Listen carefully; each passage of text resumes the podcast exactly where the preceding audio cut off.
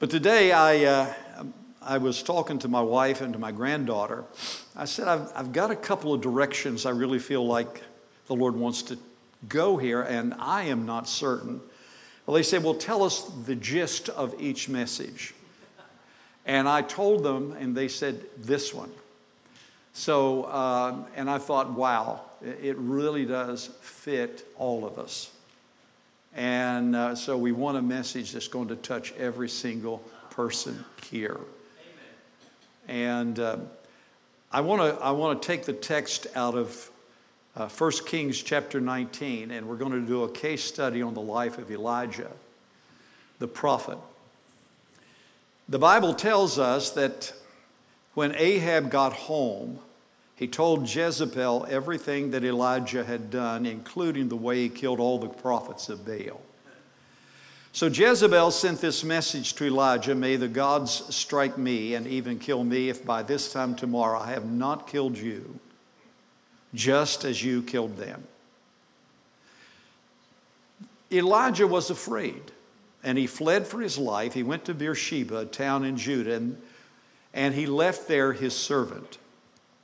Then he went on alone in the wilderness, traveling all day. He sat down under a solitary broom tree and he prayed that he might die. And he said this I've had enough, Lord. Take my life. I'm no better than my ancestors who died already. And that's the title of my message today. I've had enough. You ever felt that way? Amen. You've been there, you've done that. Visa had a, has a great commercial uh, in trying to get you to sign up for their credit card. And uh, they show you a series of crisis situations or emergencies that you have to suddenly have funds for that you don't have on hand. So to buy their credit card, they, they have this phrase and it calls, they, they say, life comes at you fast. Right. And boy, did that with my sister. Suddenly we're planning this. Next thing you know, boom, we're in a hospital. 24 hours later, after she went in, I told her, after she came out of surgery, I said, Yesterday at this time, you were in extreme pain and you had two major problems wrong with you. Today, they're fixed. 24 hours later, but you're still in this recovery area. Life, I have found over the years, and, and by the way, uh, that bio need to be updated a little bit. I've been preaching now for almost 50 years. And uh, so, ministering right alongside Junior Totten. Junior's been my mentor right there, sitting, that man. So, life is composed of a lot of different encounters and, and, and, and that provide challenges to our character. Okay? Character is not made by crisis. Crisis reveals character. it brings out who you really are. So, in these challenges that we have, I've found that life's greatest wars are not fought in the physical realm, but they're fought in the battlefield of the mind. Since this COVID isolation that was politicized and the world was pushed into a fear the fear was that you will die if you get this disease. One out of two chances. That's how it, they promoted it. And so people became so afraid and paranoid to be around each other, and it isolated. And in this isolation, there's been a lot of anxiety. That's on the uptake. Suicide rate has, has peaked and reached a, a, a higher climate because of this thing that went on. See, life's most serious conflict is inner conflict. And the scars that inflict the most permanent wounds are not found on the skin, but on the soul. And our life's journey and encounters lead us to many questions like Who in the world am I? What, what, am I here for? What is my purpose in this life? And these questions that particularly invade our thoughts after we've had our ups and downs, after we've had joy and sadness, when our friends turn, our, turn to our enemies, and when your spouse maybe has betrayed you or your employer has terminated your job. The question hits how did I get to where I am, which is so far from where I thought I should be? You see, Carol and I have felt that before as we began Central years ago and in our church. And after pastoring successfully and everything, and, and uh, the church didn't want to move on, we had to go and start a new work because God wouldn't release us from Baltimore. I begged him to, but he wouldn't. And as a result, we just sort of felt like, my goodness, after all these years, we're starting all over again. And this matter of life's encounters and their questions pretty much summarizes the prophetic career of this man of God called Elijah. And, and, and today he is an ideal case study for us because James says in, in James 5:17 he records that he was as human as we are. And, and as you know, Elijah had conflict with King Ahab and his wife Jezebel. I'm assuming knowing these men of God that they have really laid out the Bible for you over the years, and you've perhaps studied and you've seen and you've read about it. So, a lot of this, I'm assuming that you've already understand that there was a conflict between Elijah, Je- uh, uh, Ahab, and Jezebel. And, and, and uh, Ahab and Jezebel had taken this nation of Israel, uh, godless reign, to its worst time of immorality in the history of Israel. And by various means, God had tried to send messages to Ahab and Jezebel. Three and a half years, no rain fell, no dew. And, and, the story of Ahab and Jezebel comes to a horrific conclusion in chapter 21. I'm not going to go into that. I challenge you to take and read that this afternoon or sometime this week. But even further, I challenge you to take and read the Bible cover to cover because if you are to continue to walk in victory in your life, you need to know God's Word. See, if you're going to overcome life's encounters, uh, you've got to be like the psalmist in Psalm 119. He says, uh, Your word have I hid in my heart that I might not sin against you. He goes on to say in that, uh, in that particular passage, Your words are a lamp unto my feet, they're a light unto my path. And he goes on and says more, Forever your word is settled in heaven. Can you say amen? You see, the problem with many believers today is that we know about God, but we don't know Him. See, I think the main reason we don't know Him is because we don't spend time fellowshipping with Him in this document of His of love and guidance called the Bible. Jesus said, You will know the tree by the fruit it bears. And far too many of us who are saved, but we're not surrendered. Amen. You see, we've let God save us, but we've not allowed His Word to change us. And if you hope to know, I want you to know that God didn't just save you so he could get you to heaven. If that were the case, he would have arranged Pastor Frank to drown you in the baptistry so that you'd already be there. But you and I were saved not to just get, go to heaven, but to bring heaven to earth, to be an instrument of God's life here in the earth. Walking with a changed life, a changed character, a changed behavior is the greatest evidence of an encounter with the living God.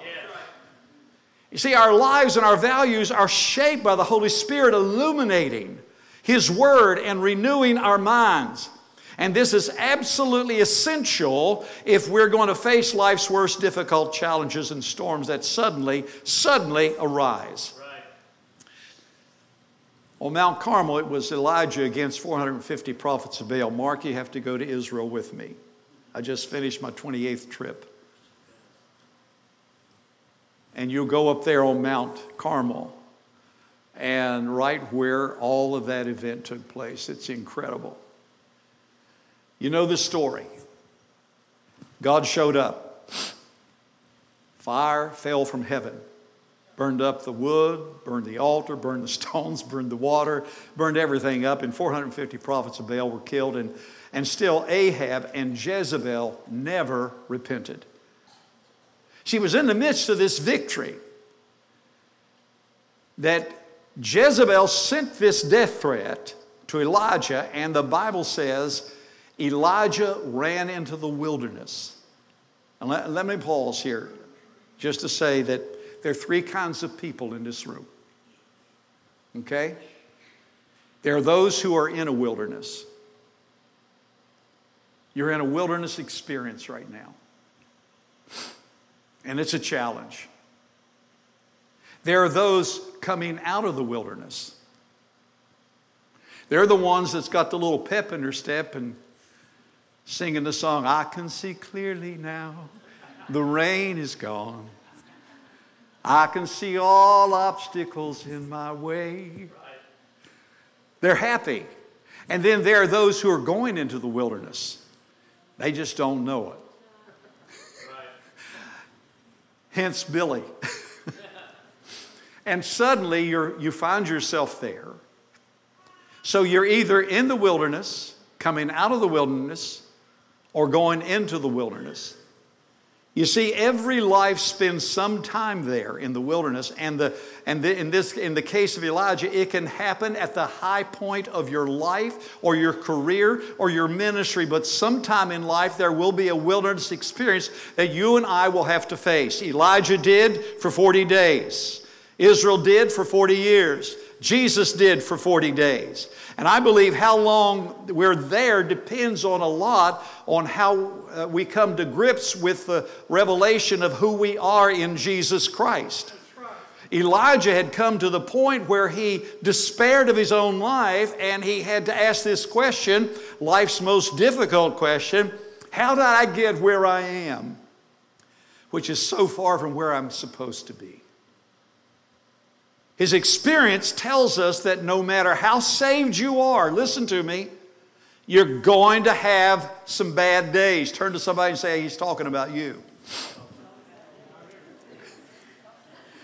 And another thing, you have to understand that this is Elijah, he's not some sinner reaping the consequences of bad behavior.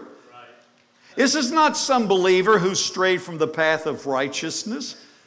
This is a child of God. This is a servant of God suffering while walking in the will of God. And it says that as believers, there's going to be times in our that our faith is going to be tried, and there will be seasons in our life where these uh, uh, where we're going to question what we believe. We're even going to be tempted to doubt our faith. You say, well, that never happened to me. Well, I'll tell you what, Jesus said John the Baptist was the greatest man born of woman. Right. And it happened to him. While he was in prison, you remember? His disciples came to visit him. How's it going? How's it, what's happening? Well, rumor is he's consorting with prostitutes and harlots and wine bibbers and eating with sinners. Now that'll stagger you. And he asked this question. He said, When you go see him, would you ask him, Are you he? Or should we look for another? Sometimes we just get hit with something we think, God, I don't know what's going on here. I don't even know if you hear me. I don't know if I'm going to make it. And right now, I really don't care. Death would be better than this. And that's where we find Elijah. So you need to know that trials and tribulations and seasons of depression do not make a believer any less a Christian. Nor does it imply that you have little or no faith, as some have insinuated over the years. James 5 says this 13 through 17. Are any of you suffering hardships? You should pray. Are you happy? Sing praises. Are any of you sick? Call for the elders of the church to come pray over you, anointing you with oil in the name of the Lord. And the prayer of faith save the sick, and the Lord will raise them up. And if you've committed any sins, they'll be forgiven.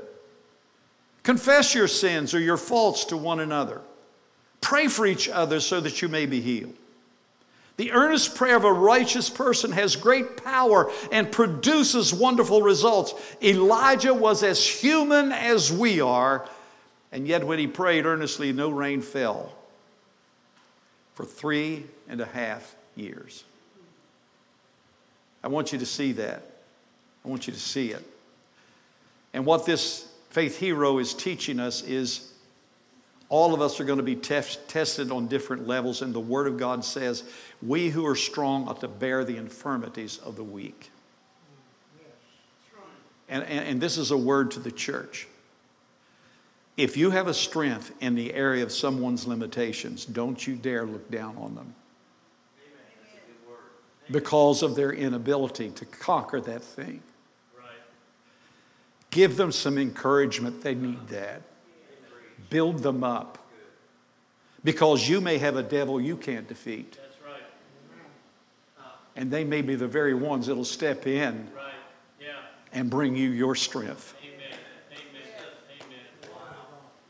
So I promote the idea, like in the early days, Junior, we were doing cell groups before Yonggi Cho discovered that they were cell groups.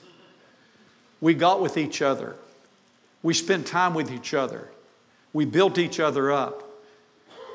When we saw fault in each other, we shared it. We confessed back and forth. And I remember one night when I lived up in Hernshaw, I remember one night Junior and I were on the phone talking. And Junior said, Terry, let's make a covenant with each other.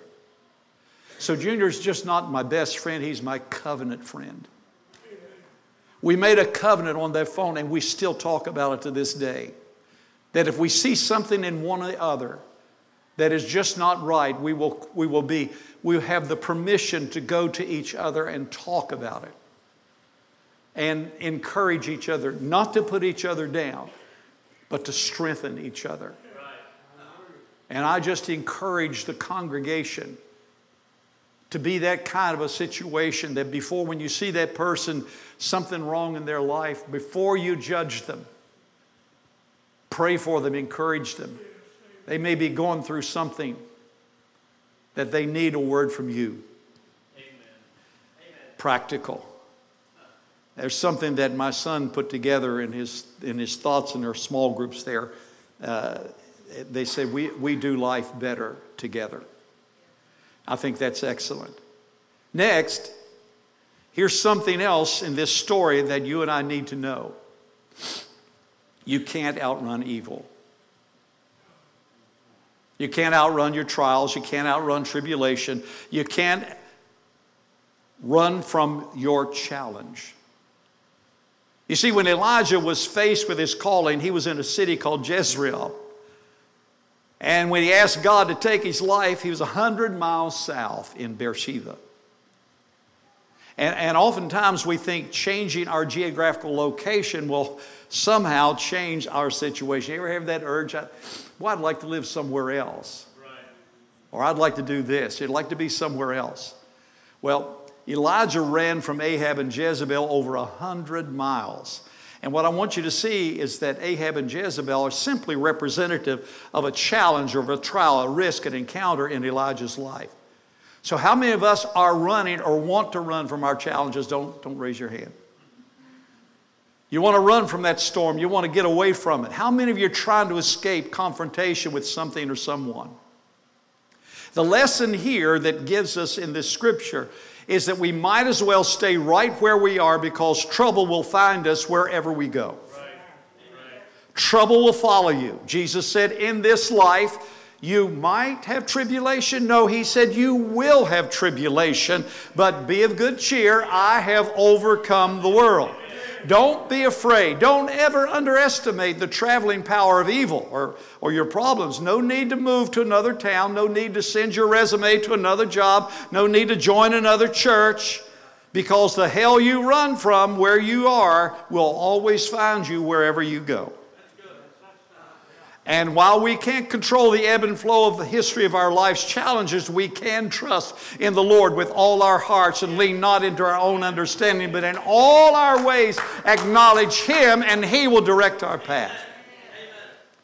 See, I believe much of our low spirits and unbelief and our struggles and our everything that hits us is a result of rush and overstrain. We see that in the life of Elijah. He couldn't wait to go back to Jezreel and tell everybody what was going on. He outran the chariots to get there and announce revival. he was in a hurry. And he was definitely, after this, in, a, in an overstrain. So when he reached his breaking point, fatigue, worn out, 100 miles, God's first case, or God's first care to him was to give him rest and sleep. Here's some bread, here's some water. He woke up. Angel of the Lord said, We'll give you a cake it was an angel's food cake. Right. and water that lasted him 40 days. You see, it's a very practical thing, like Elijah. Overworked nerves, tired brain, physical exhaustion when you're trying to figure things out has as much to do with depression, despair, and troubled spirits as anything else. Just tired. You see, in times of rest, we can refocus, we can reanalyze. I remember our 10th anniversary of our church. I was trying to help God so much that I got in the way a lot. I was worn out. Board looked at me and they graciously said, We'd like to give you some time off. Don't you worry about anything, everything's good here. We've got an arrangement for you to go to this place in Florida, condo, it's all free, uh, and on the coast, and all this, and seven weeks. And I'll be honest with you, it took me probably five weeks to where I came to the place where I could refocus. I didn't realize how bad I was, burned out I was. And my wife and I, it, it, it really helped us during that particular time. So I understand this. I understand why God practically went right at. We, think, we may be thinking some spiritual this, and God says, no, you just need some rest. And so let's not overdo our spiritual analysis of things and come to the place, are you getting enough sleep? You see, in times of rest, we can refocus. And when Elijah was rested and God strengthened him, the Lord told him to go back the way you came. Why? Because Elijah's problem wasn't Ahab or Jezebel. Elijah's problem was Elijah. And if I'm honest with the analysis of my life, the trouble with me is me. And I hope my wife does not say amen. And if you're honest today with your analysis, the trouble with you is enough said. Elijah came to this understanding that when God gives you an assignment, you need to do it. You don't want to be one of those Christians who could be charged with malpractice for not using God's gift that He's equipped you with, and you may not be using it. So, whatever God has told you to do, just do it and leave the rest to God. Believe in God. Believe in His program for your life. Believe in the path for your life. Believe in what He is doing and, and be confident that He cannot fail. Paul said, I am certain that God, who began the good work within you, will continue this work until it is finally finished on the day of the Lord. So hold fast to your faith. Because, folks, listen to me, faith's not the power uh, to acquire or bring something into my life as much as it is the power to obey God's plan for my life. We need to learn that truth. Faith is to stay on God's ordered paths, which naturally lead us to those blessings that He has in store for us, things like that, that, that fulfill us, things that make us fruitful.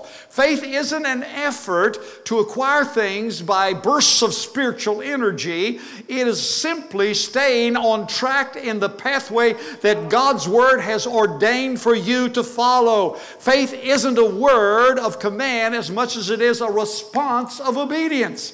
You see, God's promises and His blessings are already there in the pathway that His will has directed us. Faith simply walks forward, possessing everything that He has for us. One last thing.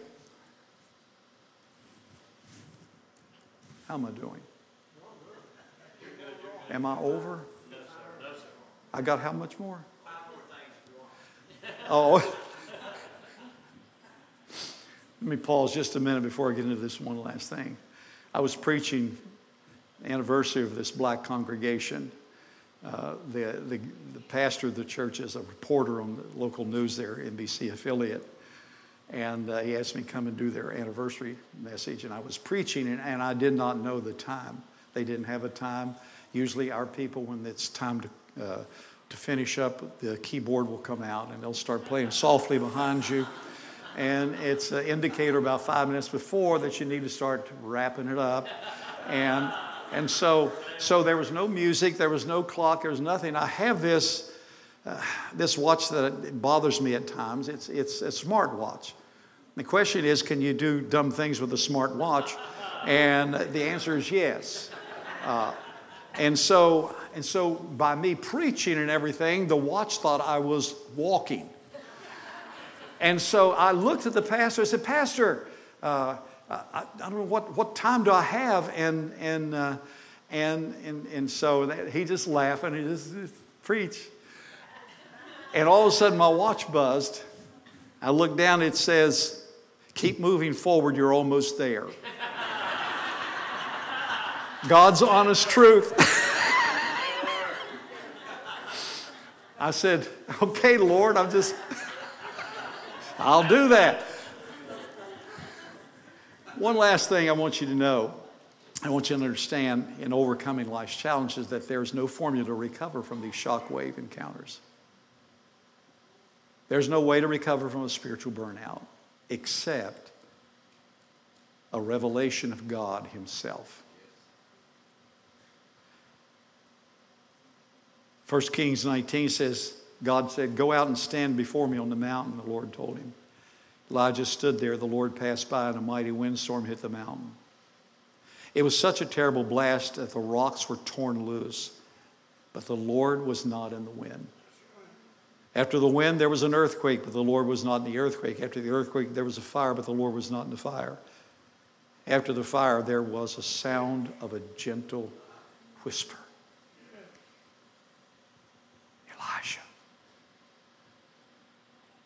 What are you doing here?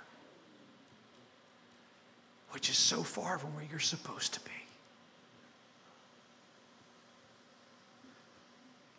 You see, with his encounter with Elijah, God met him at the point of his need and his crisis. And notice this like Elijah, God never brings up our failure or our past.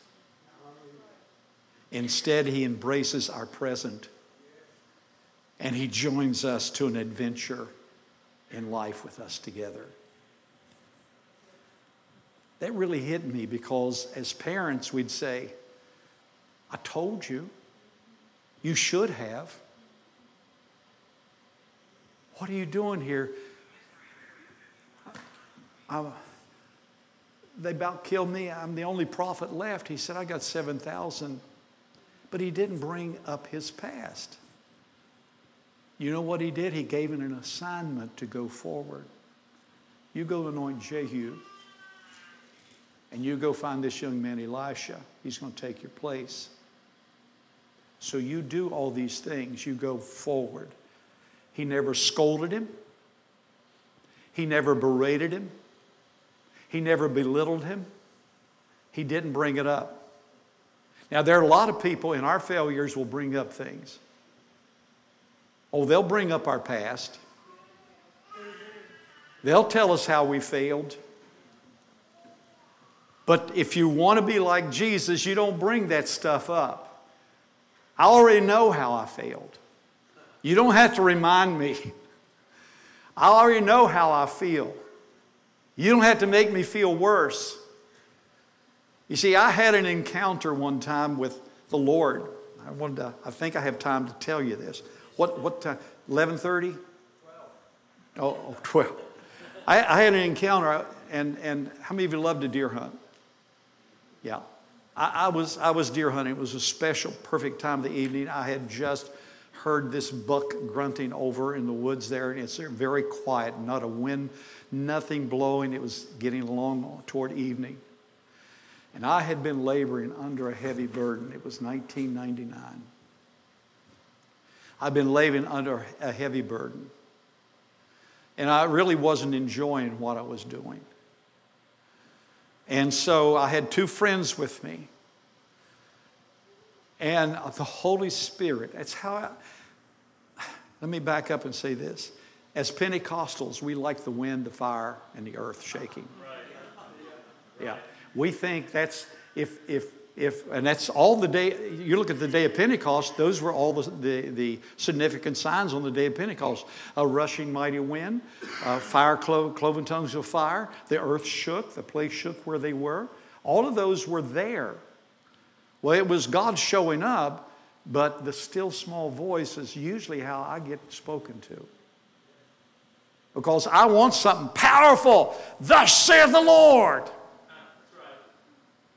But God usually whispers to me when I get quiet, get alone.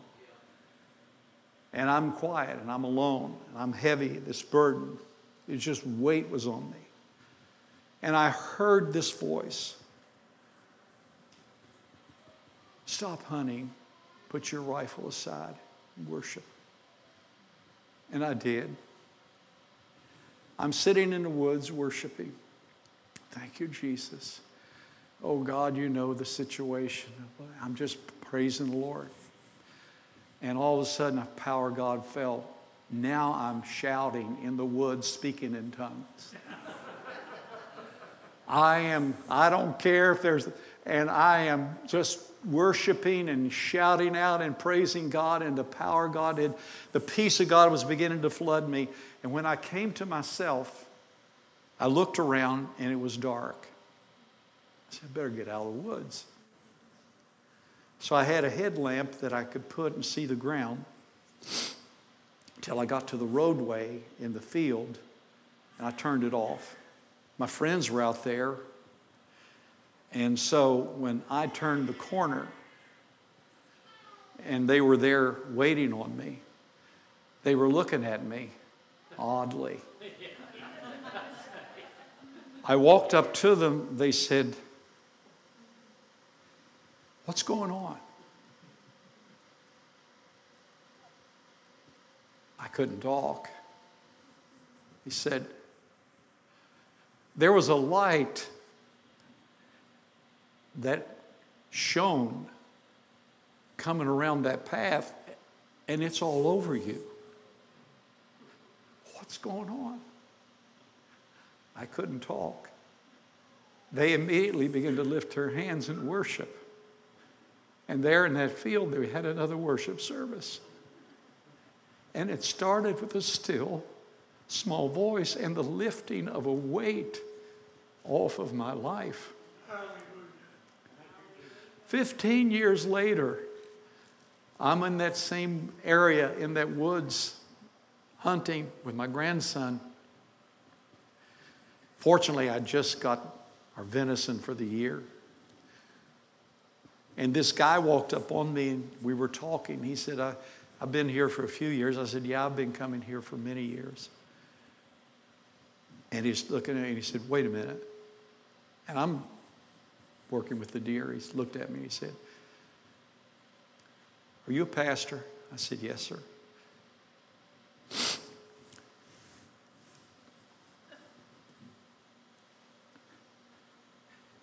He said, You're the pastor that glowed. 15 years later, I didn't know the man.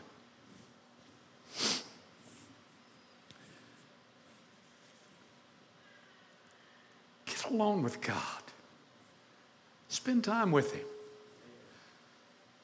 And when the burden is too hard to bear, like David, lead me to that rock that's higher than I. See, embrace the Lord, draw near to Him.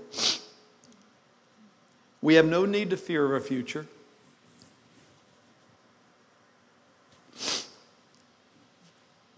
For if God be with us, who can be against us?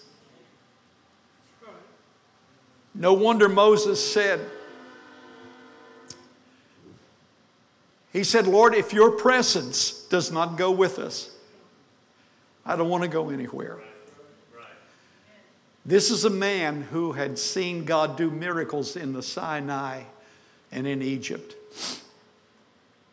The parting of the sea, rock spewing out water, manna falling every day quail being blown in by the east wind.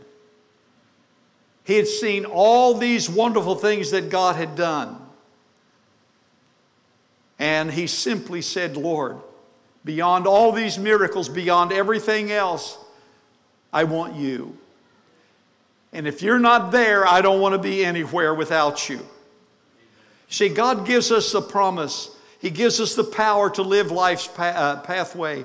He is our person who will be with us every step of the way. So, going through crisis, please forgive me for. So, if you ladies need to borrow a handkerchief, I will not pull that one out. I want to just close with this thought. This little boy on the farm, he liked to go there. One day, his grandmother had three pots of boiling water on the stove. And he walked in and uh, she said, I want you to see, see this egg? She said, It's soft and runny, and I'm going to put it in this water. And she said, See this potato? It's hard. I'm going to put it in the water.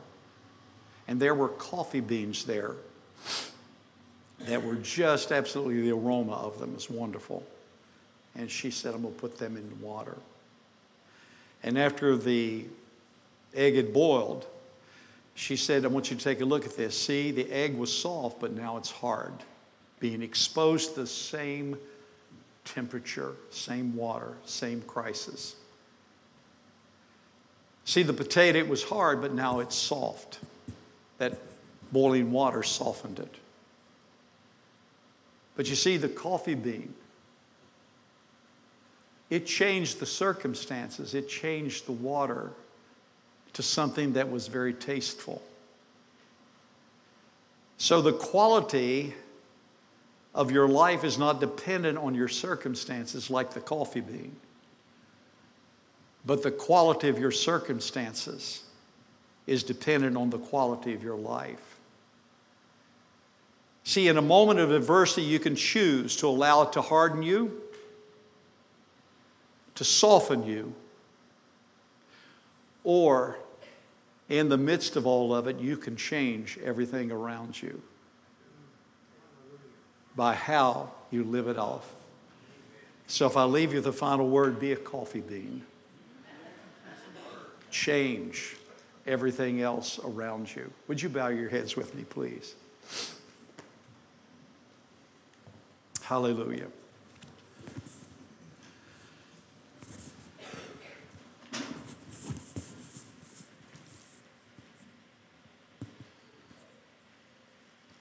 I asked the Lord how I should close this service in prayer earlier. And I, I really believe I heard from the Lord say that apply the principle of Elijah.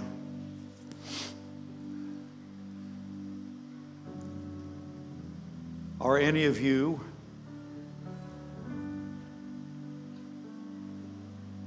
in need of prayer, pray.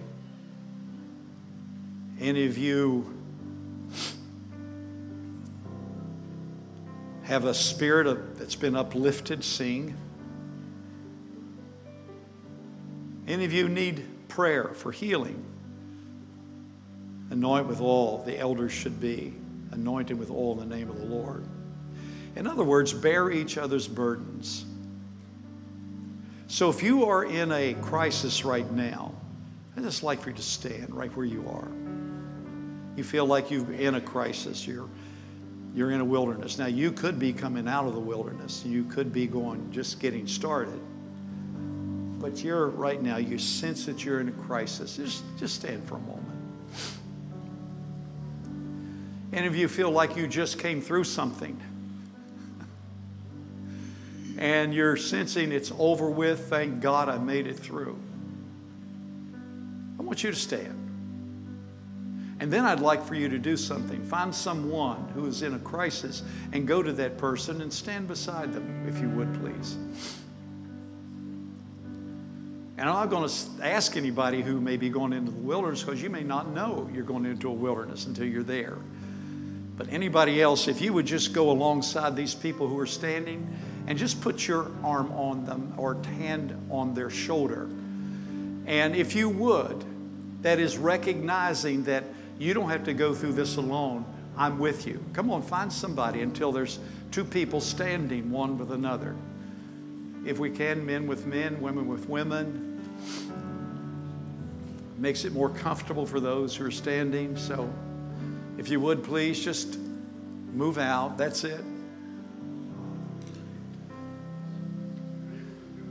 because there's going to be strength that's coming as a result of this.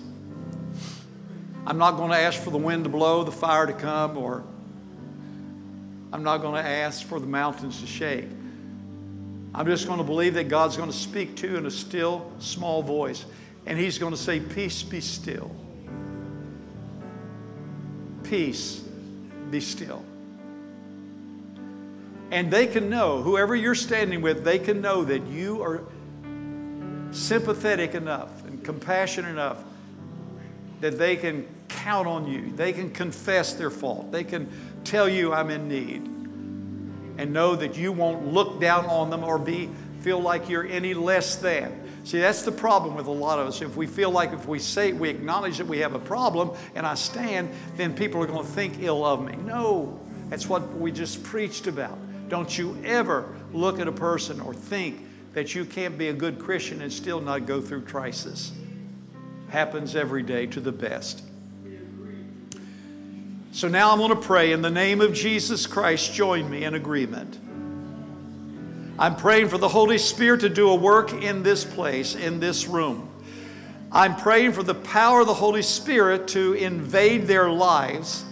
And when this time is over with and when we walk out of here, uh, there will be they will be going along and they won't know what hit them until they suddenly look around and realize that my God, uh, I can see clearly now. Things are making sense. You are bringing me through. I have a future. I have a plan. And you, you are going to bring me into my season. And you're going to take me and you're going to walk me through and I'm going to be your servant. You're going to be my God. And in the name of Jesus Christ, I pray for you to be healed. I pray for the Lord to anoint you. I pray for God to empower you. I pray for God to embrace you. I pray for the power of the Holy Spirit to envelop you and keep you in all your ways. To the glory of God in Jesus' mighty, wonderful name. And everybody said, Amen and Amen. God bless you. Pastor Don. Amen.